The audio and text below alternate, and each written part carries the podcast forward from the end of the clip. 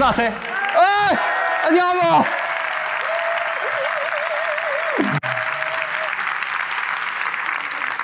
Allora, mi hanno detto iniziamo, ci sono delle code incredibili, quindi le persone arriveranno, insomma, se no poi... Abbiamo un'oretta. È il primo evento che faccio dopo praticamente due anni. È la prima volta che vengo in Italia dopo due anni. Per voi, non so, no, nel senso, a questo punto è, è veramente strano perché sembrava quasi impossibile tornare a fare eventi, invece adesso è, è incredibile come si sta tornando alla normalità e sono molto contento. Quindi propongo un applauso per noi che abbiamo passato questo periodaccio pandemico.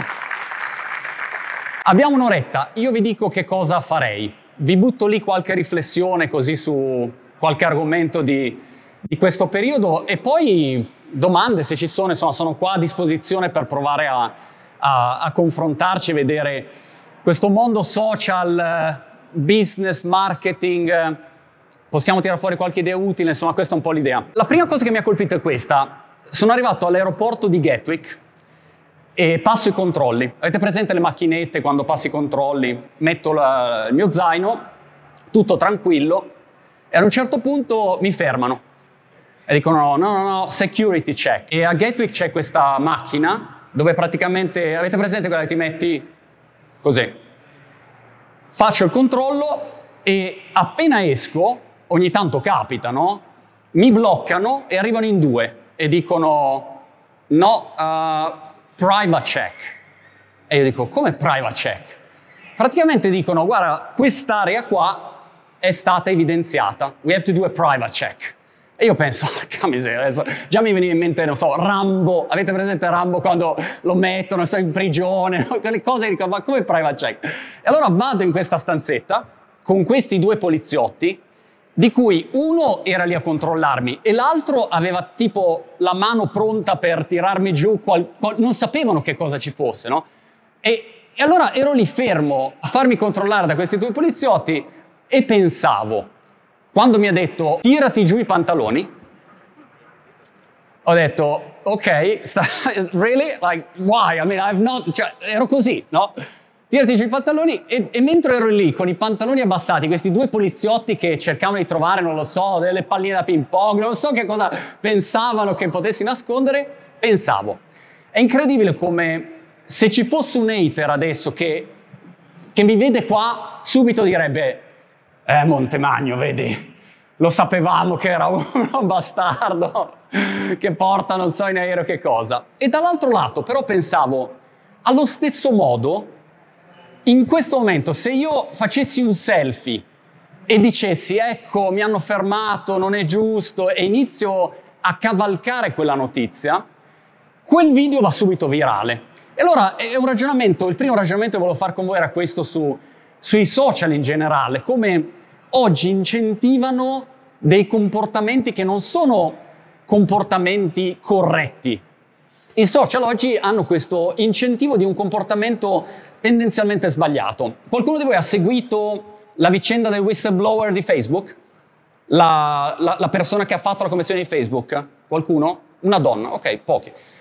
In pratica è venuta fuori un'ennesima confessione dicendo guarda, l'algoritmo di Facebook non è ottimizzato per farti vedere dei contenuti che per te vadano bene, per la tua salute mentale, per quello che è. È ottimizzato per fare utili e questo noi lo sapevamo. Da quanti anni, no? Se, se ne parla, è un argomento che conosciamo da un sacco di tempo.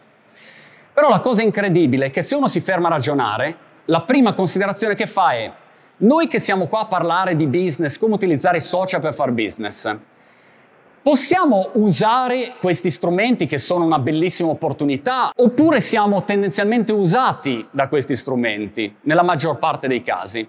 E la cosa di cui uno non si rende conto, la maggior parte delle persone è inconsapevole, no? Apre il cellulare e non è anche consapevole di quello che sta succedendo. Dietro c'è un algoritmo, e non vale solo per Facebook, YouTube, ovunque, e quell'algoritmo premia un certo tipo di contenuto il contenuto sensazionalista, il contenuto estremo, il contenuto violento, se ti esibisci. Questa è la direzione in cui ci porta la piattaforma. Allora vi faccio un esempio, facciamo un esercizio pratico e, e poi rispondo a tutte le domande che volete. L'esercizio è questo, se io partissi oggi da zero e voglio usare i social professionalmente per costruirmi un mio lavoro, e no, no, non sono Montemagno, non ho un follower, sono a zero, parto dal nulla. Qual è l'atteggiamento giusto a livello di contenuti? Qual è la strategia migliore che potrei utilizzare? Allora, proviamo a fare un esempio um, di un argomento di cui non parlo mai, il ping pong. Domattina decido di iniziare a fare video di ping pong perché voglio posizionarmi come allenatore di ping pong. Sapete quelli che fanno i video online che ti insegnano uno sport? Immaginiamo che io voglia partire da lì. C'è qualche eh, maestro di tennis in sala? Qualcuno che lavora in tennis? Sport? Qualcuno che lavora nel mondo sport? Che cosa fai tu? Arti marziali, va bene. Allora ti terrò presente dopo. Allora, immaginiamo che io voglia fare i miei video di ping pong. Inizio a fare il primo video e che cosa succede? Succede che faccio magari una spiegazione, vado sul lungomare di Brighton, dove ci sono i tavoli da ping pong con un bel venticello areato, e faccio il mio video dove spiego come si fa un colpo. Mi renderò conto che faccio 10 visualizzazioni. Allora il video dopo provo a fare qualcosa di diverso e magari per sbaglio intervisto uno, ci discuto, lo insulto e quell'intervista al posto di fare 10 visualizzazioni fa 100 visualizzazioni. L'algoritmo mi sta dicendo guarda, se tu insulti uno, il contenuto va, fa più engagement e io penso, eh, ma io non voglio insultare la gente. Oppure un giorno magari sono particolarmente arrabbiato, inizio a spaccare la racchetta in un video e al posto di fare 10 visualizzazioni faccio 1000 visualizzazioni. Perché l'algoritmo dice, that's good. Ah, è bello, capito, un po' scioccante che colpisce. Però io dico, non voglio spaccare racchette, voglio solo insegnare a giocare a ping pong. Poi un giorno per caso mi metto lì e metto un Menchini alla Borat. Qualcuno ha visto Borat? Avete presente il Menchini? Ecco, immaginate che io faccio un video col Menchini. Va bene? Metto lì. E la cosa incredibile di cui mi rendo conto è che se spiego vestito faccio 10 visualizzazioni. Se spiego col Menchini ne faccio 1000. Allora dico, sai cos'è? Parto da zero. Immaginiamo che io sia ma- magari agli inizi, e voglio cercare di creare un seguito per avere poi una monetizzazione, no? Quindi l'obiettivo è un obiettivo lavorativo, non è un obiettivo personale. Personalmente fai quello che vuoi. Lavorativamente invece pensi come faccio a creare il mio lavoro, come faccio a posizionarmi. A quel punto inizio a fare video di quel tipo. Il problema che si pone è questo. Facciamo finta che funziona. E io magari faccio 100.000 follower. E arrivato a 100.000 follower penso, fantastico, ora lancio il mio videocorso il mio videocorso di ping pong, sono pronto a stappare lo champagne, faccio il lancio e non lo compra un bel niente di nessuno. Perché? Perché non sono più nel business del ping pong, mi sono spostato in un altro business, spinto dall'algoritmino, che mi ha detto guarda, quella roba lì fa views, fa follower, ti fa diventare famoso. Sì, peccato che mi sono messo in quel caso nel business dell'apparire, del mostrarmi, che è un business completamente diverso. E allora a quel punto che cosa faccio? Magari ho perso, boh, due anni a fare video così. E dico, ma eh, video di ping pong, eh, cioè non funziona. Allora quella community non era vedere i miei video di ping pong, era vedere il mio addominale scolpito, per modo di dire, il mio addominale scolpito che eh, era un interesse completamente diverso. Nel momento in cui mi rendo conto di questo posso dire, sai cosa? La smetto col ping pong. Faccio video in quel mercato lì che è un mercato basato sull'estetica. Però si apre a quel punto un enorme problema, che è un mercato estremamente competitivo. Quante persone conoscete che competono nel mercato dell'estetica? Una marea. I miei competitor sono eh, 4 miliardi di uomini. Photoshop è un competitor, perché a quel punto chiunque può avere l'addominale impostato ancora di più. Apro parentesi, sapete che la cosa più strana del mondo è parlare con un pubblico di persone mascherate? È una roba allucinante. Non capisci se uno ti guarda come dire che cazzo stai dicendo? O se dice no, però questo è... No, ma non si capisce niente. È al buio. Quasi quasi mi giro dall'altra parte, belli. A questo punto la cosa incredibile è che se entro in un mercato spinto da, da quello che è stata eh, così la, la spinta di un algoritmo di cui io non mi sono neanche reso conto, perché io volevo insegnare a giocare a ping pong e mi ritrovo a fare una roba totalmente diversa. E in, in un settore così è molto competitivo. Come lo monetizzi? La monetizzazione è, è, è veramente complicata.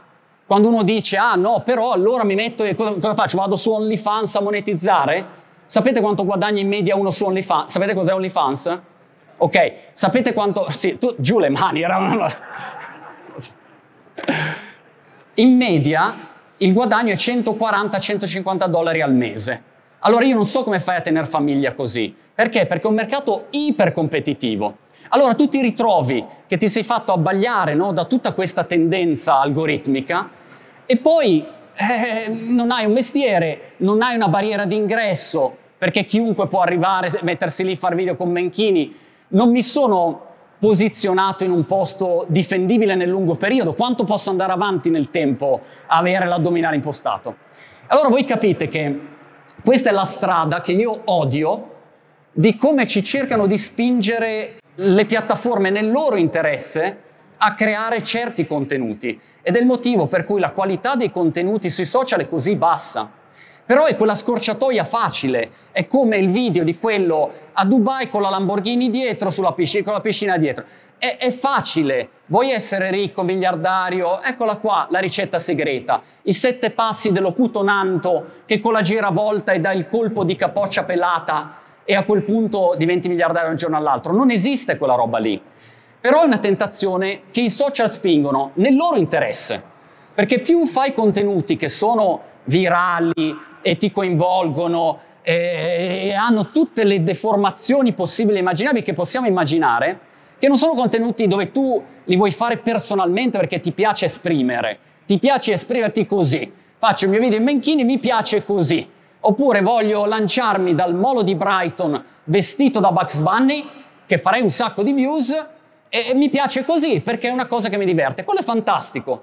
Però il problema è che la maggior parte delle persone e delle aziende va in una direzione sbagliata di contenuto perché è la direzione più veloce per fare views, per fare follower e per, in teoria, monetizzare. Allora la mia domanda è, forse c'è una strategia migliore, di cui però si parla meno. Se prendiamo il mio esempio pongistico, la strategia migliore è che mi metto lì, e al posto di pensare a tutte ste menate, a fare i follower, le views, il successo, no, no, io penso a come faccio a fare una cosa che anzitutto realizza a me, che piace a me, che soddisfa la mia personale esistenza, e come faccio a fare qualcosa che sia difendibile nel lungo periodo. E qual è quella cosa difendibile in questo caso? Beh, mi metto lì e cerco di essere veramente bravo a spiegare il ping pong, cerco di essere veramente bravo a fare contenuti che siano interessanti e se uno arriva impara veramente il rovescio piuttosto che altro. Cerco di avere una competenza che però richiede tempo e nel frattempo magari devo fare qualche lavoretto e al posto di arrivare a 100.000 follower, arrivo a 10.000 follower. Ne faccio meno, però sono persone veramente interessate a quelle che se gli vendo un videocorso o faccio qualcosa, magari il 30% di quelli che sono già super impallinati di ping pong eh, poi acquistano. E non farò i miliardi di Elon Musk, però magari, capito, 30%, 3.000 persone ti danno 100 euro all'anno, fai un trecentello. Meglio che due dita negli occhi, non sei Jeff Bezos, ma magari fai la vita che vuoi fare tu, Belin, al posto di quella che ti detta un algoritmo o un paragonarti sempre all'esterno, dove io apro Instagram, apro eh, YouTube, apro TikTok e ogni due minuti c'è Thor. E sono tutti belli, sono tutti bravi, sono tutti felici, sono tutti simpatici, sono tutti ricchi. Ma un cazzo di problema ce l'avete mai? No, questa è la domanda che uno si pone. Però abbiamo questo raffronto continuo e allora diventa difficile e riportare invece al buon senso, che è un po' il tema no, del, del, del libro mio ultimo, il pretesto per cui ci troviamo qua, questo secondo me è il concetto. Proviamo a tornare al buon senso. A me che cosa interessa? Io non voglio pensare al successo degli altri, voglio fare la vita che interessa a me. Sto a Brighton, mm, gioco a tennis, siamo una famiglia meravigliosa, peraltro qui per la prima volta, se vi posso chiedere un applauso visto che la ricerca principale su YouTube è chi è la moglie di Marco Montemagno, quindi è, è, svelato il segreto, è svelato il segreto. Alcuni, i miei haters dicevano, Bellin non è vero, ma chi se lo sposa uno così? Eh lo so, è vero, invece, e purtroppo era una fake news. E allora voi capite, questo è, è, un po' il ragionamento per me. Peraltro, apro parentesi, questo era il contesto de, del mio video infame della scorsa settimana, no? qualcuno l'ha visto su, sulle le, le donne e, e TikTok, video pessimo, sbagliato, così come ho sbagliato, e questo è l'altro problema, sui social quando ti muovi poi sbagli, vieni fuori chi sei e come sei fatto e quelle che sono le tue opinioni. Il contesto e le intenzioni erano giuste, no? Era l'uso lavorativo, non personale, lavorativo dei giovani, non solo ragazze, ragazze e ragazzi, dei social per crearti un lavoro, costruirti un lavoro basato sulla tua competenza.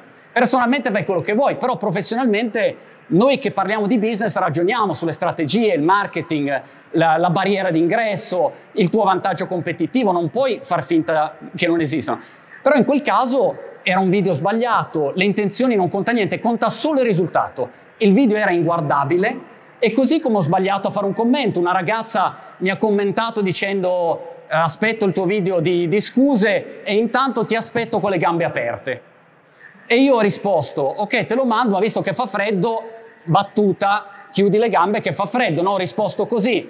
Risposta stupida che denota eh, comunque una, un tuo bias eh, maschilista, non puoi dire alcune frasi. E quindi per me quella è stata, ad esempio, un'esperienza importante per ragionare su cosa devo migliorare io, come devo migliorare io, che cosa non sto capendo, che cosa posso fare per essere parte di una soluzione. Non mi, non mi basta dire scusate, la mia intenzione era positiva, chi se ne frega, che cosa posso fare sul tema della parità per fare qualcosa di concreto? E questo è, è sia un percorso personale sia attività che farò, su cui non mi giudica nei fatti, non giudica sulle intenzioni. Però questo è un problema da considerare. Sui social non puoi giocare così, uh, sei in pubblico, quindi se vuoi avere all'interno di questo mondo una visibilità, il prezzo che paghi è anche un prezzo che gli errori li fai in pubblico e li gestisci e cerchi di migliorarti e cerchi di crescere. Questo secondo me è un po' l'aspetto. E per chiudere, poi prendo qualunque domanda vogliate, una frase bellissima che io ho visto di recente di Naval è gioca al gioco di te stesso. A me piace. Qualcuno conosce Naval Ravikant? Ve lo suggerisco. Ha un sacco di... c'è un, un, libro gratuito, lo trovate online, l'almanacco di Naval Ravikant, The Naval Almanac, un nome del genere. E lui dice, gioca al gioco di te stesso. Al posto di provare a competere con gli altri in settori ipercompetitivi, incasinati, no, no, prova a vedere tu qual è la tua unicità, qual è la tua storia personale, dov'è che tu fai la differenza. E a quel punto io no, non competo con nessuno, Una, un'azienda con cui collaboriamo per il canale YouTube mi ha detto, ma chi sono i tuoi competitor? Ho detto, io non ho competitor, eh, non è una frase stupida che si dice a volte, è che è proprio la verità, se tu vuoi competere con me, devi rasarti a zero, devi venire a, vivere a Brighton, devi giocare vent'anni a ping pong, devi essere la famiglia che, che, che siamo noi, devi andare a giocare a tennis con mio amico che ogni tanto perdo e inizio a sbarellare sul campo eh, con, con, i nonnini vicino che mi guardano e dicono Would you like a cup of tea? No, I want to win. My match, I always lose. A quel punto quello è il gioco mio. Se vuoi competere con me, non competo con nessuno. Io condivido quello che è la mia vita, le mie passioni. A volte funziona, raramente e spesso non funziona. Però è troppo più facile ed è anche, posso dire una roba, è troppo più rilassante. Ti togli da questo circo no, mediatico, social media, incentivi, follow. No, no, io vado dritto per la mia strada. Poi se a uno piace bene, se no amen. Vi ringrazio per l'attenzione, sono a vostra disposizione per le domande. Grazie. È la prima volta a un evento che mi danno una brocca blu così. La posso portare a casa, non ho mai avuto una brocca. All'inizio pensavo dovessi bere dalla brocca. Ciao, buongiorno. Ciao. Franco Siena, volevo chiederti, ti ho conosciuto quattro anni fa circa e dicevi un video al giorno. Oggi nel 2021. Qua, ah, posso scusa se ti interrompo. Quando mi hai conosciuto avevi i capelli lunghi e ti sei pelato apposta per me o se... Ah, ok. Li ho già persi da tempo. Ok. Collega, collega. Dunque, ancora oggi un video al giorno o abbiamo un'evoluzione? Il problema che, che, vedo io è che i social oggi sono veramente saturi, è di una difficoltà incredibile, tenendo a mente il discorso che, che abbiamo appena fatto, cioè un discorso che tiene a mente i tuoi valori, l'etica, quello che veramente vuoi fare, una visione di lungo periodo, è veramente difficile emergere farti notare in qualunque settore, non è che devi diventare, capito, Mr. Beast che ha miliardi di follower, anche se fai l'idraulico e vuoi avere dei clienti, vuoi fare l'insegnante di tennis, è un casino farsi notare, il, il settore è saturo. Una strada che hai è quella quantitativa, se prendo TikTok è diverso se fai un, un, un post al giorno o quattro o sei, quantitativamente hai il vantaggio che prima o poi ci azzecchi un contenuto carino. Se ne posti uno al mese è un casino. Quindi questo è un aspetto interessante. Il secondo aspetto è che la quantità rispetto alla qualità la puoi controllare. Io la qualità non la posso controllare. No? Se faccio un video non ti posso dire prima se va bene o meno. A volte ho fatto video che ho pensato, ah, questo è un gran video, non ha mai visto nessuno, non era interessante. Altre volte video che, che, pensavo, wow, questo è un gran video, oppure pensavo è un pessimo video invece ha funzionato. Per cui la quantità almeno la puoi controllare. Puoi decidere di dire, ok, io metto fuori uh, ah, 4 TikTok al giorno, 4 contenuti su Instagram. A volte la confusione è che non è che devi fare un video di 20 minuti, una serie Netflix al giorno, non la puoi fare quella. Quattro contenuti magari è uno screenshot con una parola, un'immagine che commenti nella descrizione su LinkedIn, 15 secondi di una considerazione su un argomento, cioè hai dei contenuti che puoi fare, se ti organizzi produttivamente ne puoi fare tanti. Però senz'altro oggi la battaglia è quantitativa a livello base, quindi in questa sala chi, chi produce almeno un contenuto al mese sulle mani? Su qualunque piattaforma. Ok, quasi tutti. Cioè, chi produce almeno un contenuto a settimana? Ok? Un contenuto al giorno? Ok, 10% della sala fa un contenuto al giorno. Significa che a livello quantitativo vinci contro il 90% della sala. Se ogni giorno, solamente per presenza, compari, dici, ah, ci sono, ogni tanto l'algoritmo dice, vabbè, dagli visibilità a questo, ogni giorno c'è. Anche perché gli algoritmi vogliono il contenuto. Per cui premiano chi mette contenuto. Se tu lo metti ogni tanto dice no, tu non sei da parte mia, no?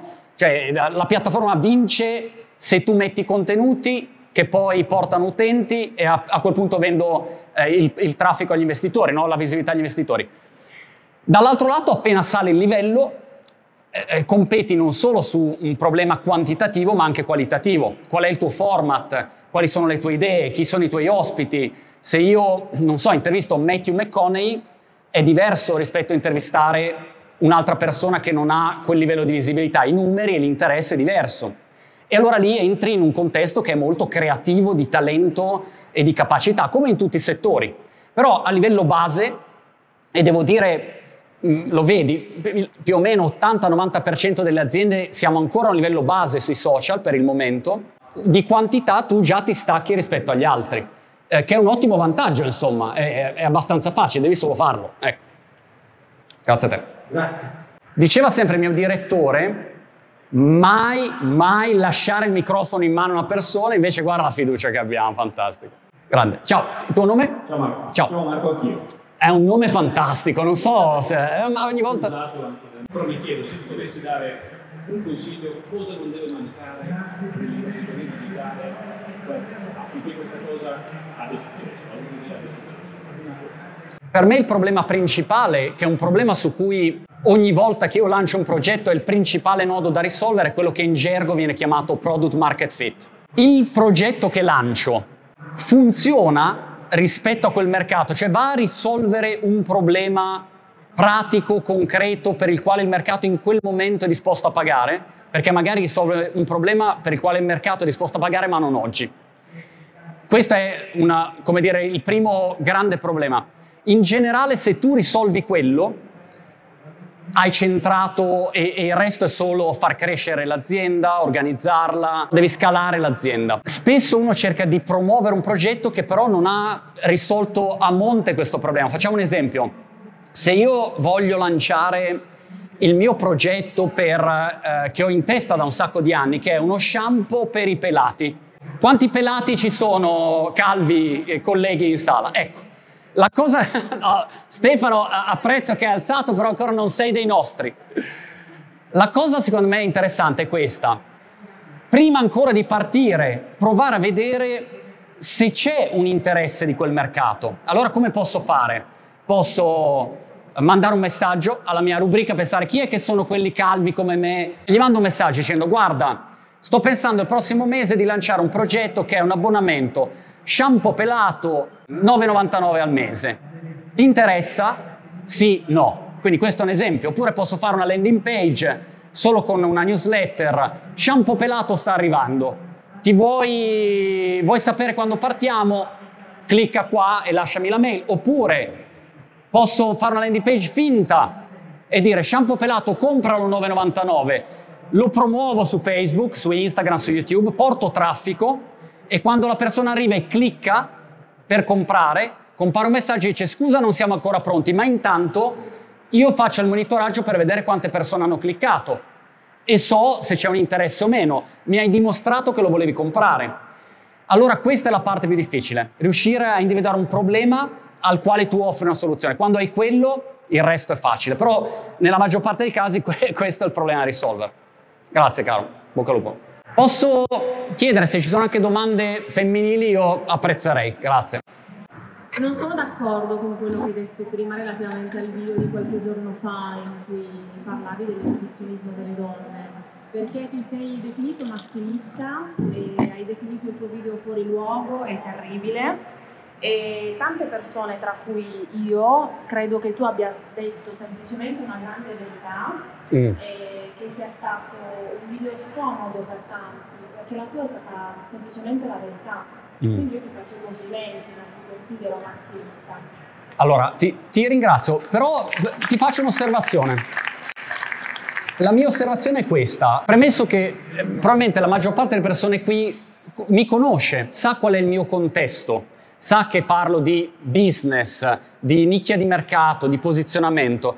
E allora, anche vedendo un video così, parte già con, con quell'idea, no? ha quel contesto in testa e non lo interpreta in un modo diverso. Però se uno invece non mi conosce, vede un video che, che dice tutt'altro. Questa è la verità.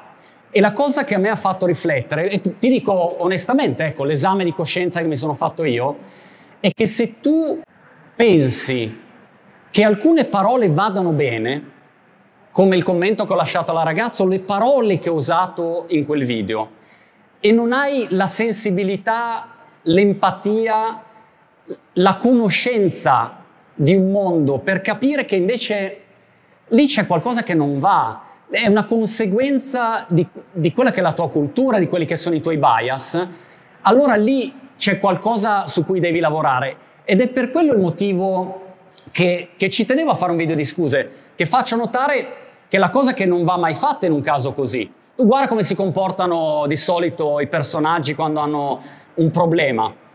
O non dicono niente, tanto dopo 72 ore è sparito il problema, o stile Trump vanno al contrattacco e dicono e, e raddoppiano invece su quello. Nel mio caso, la prima volta in nove anni che faccio un video di scuse, sentite, sapendo che chi tanto non, non si fida di me, non mi conosce, non mi crede, ok? Sapendo che la mia community, e lo vedi, è al 70% maschile. Se guardi i commenti, dicevano tutti, ma no, hai ragione, perché ti scusi, sei un codardo, sei un vigliacco, ti sei lasciato censurare, perché purtroppo anche quel, la mia community maschile ha i miei stessi bias. E un po', ti faccio un esempio, guarda, che mi ha fatto riflettere del motivo per cui quando io mi muovo poi non è che ci sto a girare intorno, adesso già contattato da novembre abbiamo il palinsesto una volta alla settimana per parlare dei temi di parità di genere, di diversity, di inclusione. Io voglio essere dalla parte, come dire, giusta della storia, sapendo quali sono i concetti che poi voglio portare avanti, però non voglio avere dei bias eh, ignoranti. Ti faccio un esempio, io quando sono andato a Brighton la prima volta, erano 8-9 anni fa, e mi ricordo che eh, Brighton sapete dove è Brighton? Chiedo. Magari qualcuno, non lo so.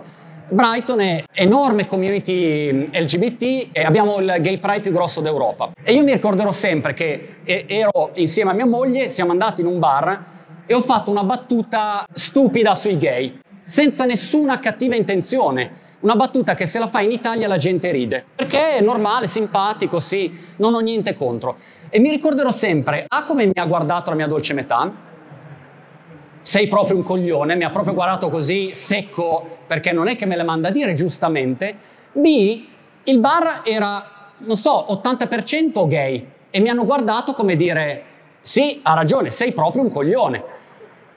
E da quel momento in poi io non è che ho detto no, però scusa, avevo ragione io, ho detto una battuta simpatica. Ho provato a, a pensare un attimo e dire ma perché sono uscito con una frase così? Perché io reputo una battuta così che, che non ha problemi? Se oggi mi sposto avanti di nove anni e vivo a Brighton nove anni, non mi viene più in mente una battuta così. Quelle parole non escono, non ci sono più nel mio cervello, perché vivo in un ambiente che conosco molto bene adesso. E allora qui è la stessa cosa, capisci? Quindi eh, da un lato è giusto il ragionamento utilizzo business dei giovani, dei social per il proprio lavoro, questo è assolutamente giusto ed è quello di cui abbiamo parlato finora. Però c'è questa discussione dove alcune parole non vanno bene, alcuni atteggiamenti, il tono di quel video non era il tono giusto, è troppo sbagliato. E se io faccio una cazzata lo faccio. Ti dico, la prima volta che faccio un video di scusa in nove anni e me ne, succe- ne sono successe tante di cose. Non so, il filosofo su YouTube che mi attacca perché gli ho dato del cretino. Guardo il video e tutti mi dicono devi scusarti, devi scusarti, guardo il video e dico ma no, è proprio un cretino, non mi scuso, fine la storia. Se sono convinto di aver ragione, vado dritto per la mia strada. Se capisco che ho torto, ripeto, non il contenuto business giovani, ma proprio la formulazione e, e io ho, ho qualcosa su cui devo lavorare, mi scuso e mi muovo e poi i fatti valuteranno se, se faccio bene o faccio male. Ecco, questo è un po' lo spirito, però ti ringrazio. Grazie. Secondo te qualitativo ha più durabilità nel tempo rispetto sì. uno quantitativo sì. e ha senso mixare le due cose? Sì, sì, ce l'ho, ce l'ho. Allora, la qualità la puoi giocare in tanti modi. Puoi dire io faccio Harry Potter. Non è che puoi fare un Harry Potter al giorno. Harry Potter lo fai, super qualitativo, peraltro siamo stati all'Harry Potter World in UK, posto incredibile, lavoro pazzesco, devo dire incredibile. Quella roba lì resta nel tempo, negli anni ed è un lavoro super qualitativo. Non è facile fare Harry Potter, quindi il mio punto di partenza è questo. Ecco, ti faccio una premessa. Se tu sei un ignorante come me, che tendenzialmente non è che so far tanto in generale, no? Cioè, faccio un esempio stupido, adesso, visto che siamo qua anche per alleggerire un po' la, la giornata. Qualche giorno fa a casa faccio la doccia e esce l'acqua fredda io non ho problemi a fare la doccia fredda perché qualcuno fa le docce fredde, mettono Wim Hof, qualcuno, ok. Ormai da due anni faccio la doccia fredda, sono contento, però prima faccio sempre la mia doccettina calda. Doccettina calda e poi doccia fredda. Allora esce la doccia fredda e dico, porca miseria, non va l'acqua. Allora, prima cosa che faccio immediatamente chiedo a Amanda, dico, senti, ma non c'è l'acqua, quindi sperando che risolva il problema. E in genere è quello che succede, perché poi il problema io non riesco mai a risolvere i problemi, no, c'è la roba rotta in casa, sono disastroso sul fai da te. Però a un certo punto esco dalla doccia, non la vedo, inizio ad andare dove c'è il boiler e la domanda è stata che cos'è un boiler? Dov'è il boiler? Però c'era scritto boiler. Allora dico, vado nel boiler e, e dico, bene, non funziona, c'è un errore, vedo il codice dell'errore, cerco su YouTube il codice dell'errore trovo il codice d'errore e inizio a dire allora c'è un problema di perdita in uno dei tubi. E dico facile, chiamo un idraulico, arriva l'idraulico subito perché era lì di passaggio. Nel frattempo torna anche la mia dolce metà e siamo lì, l'idraulico arriva e dice dov'è il boiler e lo fermo dicendo guarda ho già cercato, ti dico già, ti dico già, eh, c'è un problema, devi fare un giro adesso di tutta la casa, vai a vedere tutti i tubi perché c'è una perdita. Errore, eh? Guarda, fidati. Lui mi guarda così e dice, do un'occhiata un secondo al boiler, guarda il boiler, mi guarda, guarda mia moglie e io mi capisco, ancora una volta è successo.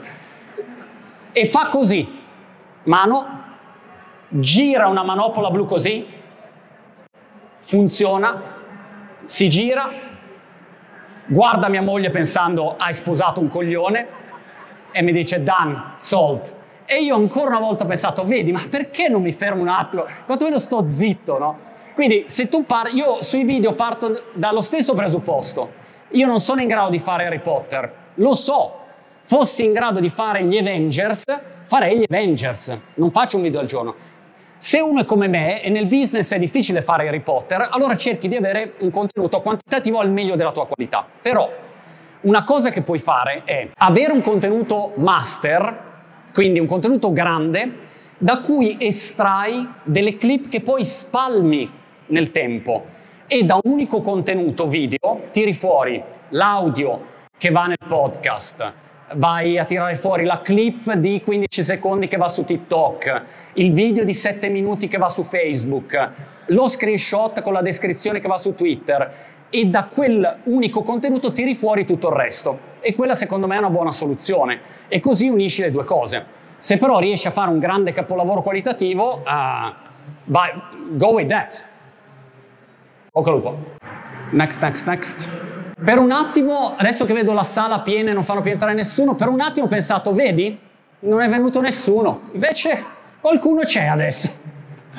Senti, una domanda molto al brucio eh, rispetto alla tua eh, esperienza. Sì. Tre consigli secchi per eh, riconoscere la fuffa su internet. Mm. Poi se ne vuoi aggiungere qualcun altro, perché ben venga.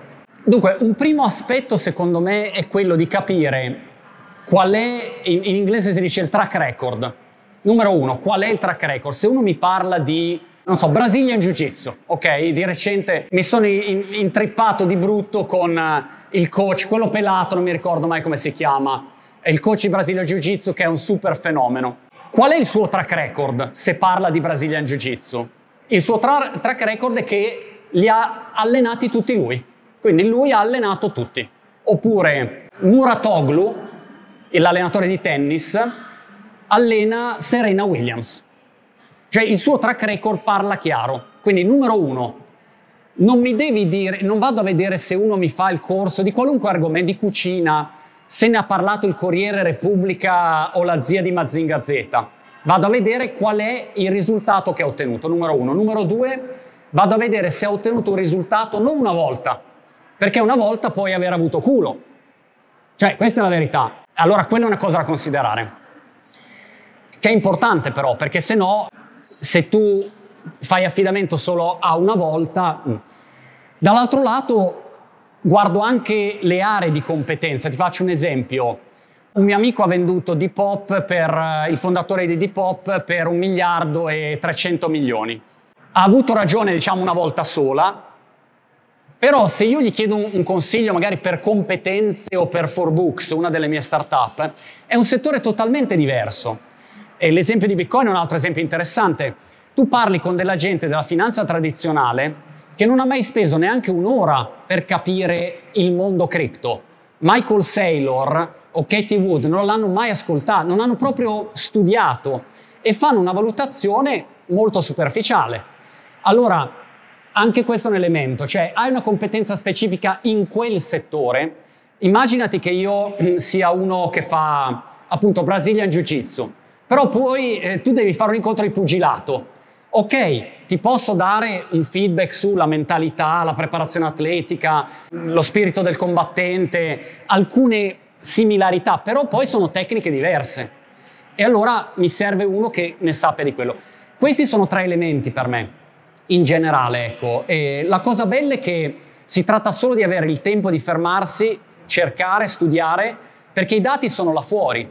Quando tu inizi a vedere, capito, gente che non ha dei curriculum trasparenti e che in genere non è trasparente, no? Cioè, uno ti dice, a me una cosa che fa morire, ad esempio, è che ogni volta che leggo un articolo di giornale che parla di me, o qualcuno che scrive di me dice, ah, il guru del marketing, il, l'esperto, io faccio il mini imprenditore con le mie piccole start-up che non rompono le palle a nessuno, cerco di farle, a volte funziona, a volte no, e condivido quello che faccio, le mie idee, i libri che leggo, mm, qualche così riflessione in video. That's it, non ho un, un percorso strano dove devo portarti alle isole Cayman con lo sciamano a, a camminare sui carboni ardenti no? No, e mi dai 50.000 euro. No, cioè quella roba lì io non c'entro niente. Però ugualmente hai quel problema, no? che uno non entra nel merito e non va a verificare. Basta verificare, se uno è trasparente, le informazioni sono lì e poi uno valuta.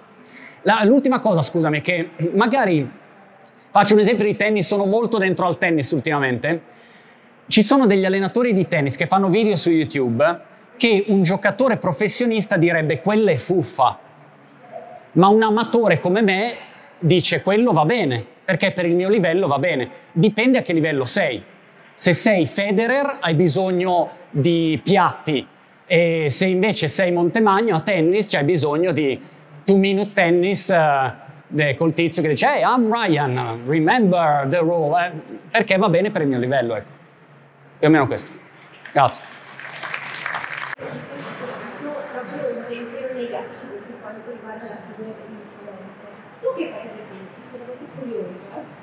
Per me quello che conta è qual è l'argomento di cui ti occupi, sei padrone della materia di quell'argomento, prima strada, quindi il nostro um, amico che insegna arti marziali è bravo a far quello, ne sa, ha vinto dei, degli incontri, ha dei risultati, conosce veramente l'argomento, è una prima strada. Strada numero due è competere in altri settori. Quindi il punto è la competenza. Competenza oppure se sei un ragazzo che eh, è agli inizi, magari documenti quello che fai e allora è più un, un prodotto di intrattenimento. O può essere un prodotto di estetica, perché fai la modella, il modello. Però abbiamo detto prima sono settori molto competitivi, molto difficili. Arriva uno il giorno dopo, non hai una barriera d'ingresso. A me piace la competenza, cioè Bombardelli che insegna matematica ha una competenza, Bressanini ha una competenza, la Norma Stitching, qualcuno conosce Norma? Bravissima, insegna inglese, cioè quella è una competenza, ti resta tutta la vita, è un investimento che paga. Invece le scorciatoie pagano poco, ecco questo è un po' l'aspetto. Mm, grazie mille. Mi devo fermare qua, vi abbraccio, grazie, ci vediamo fuori, grazie, alla prossima.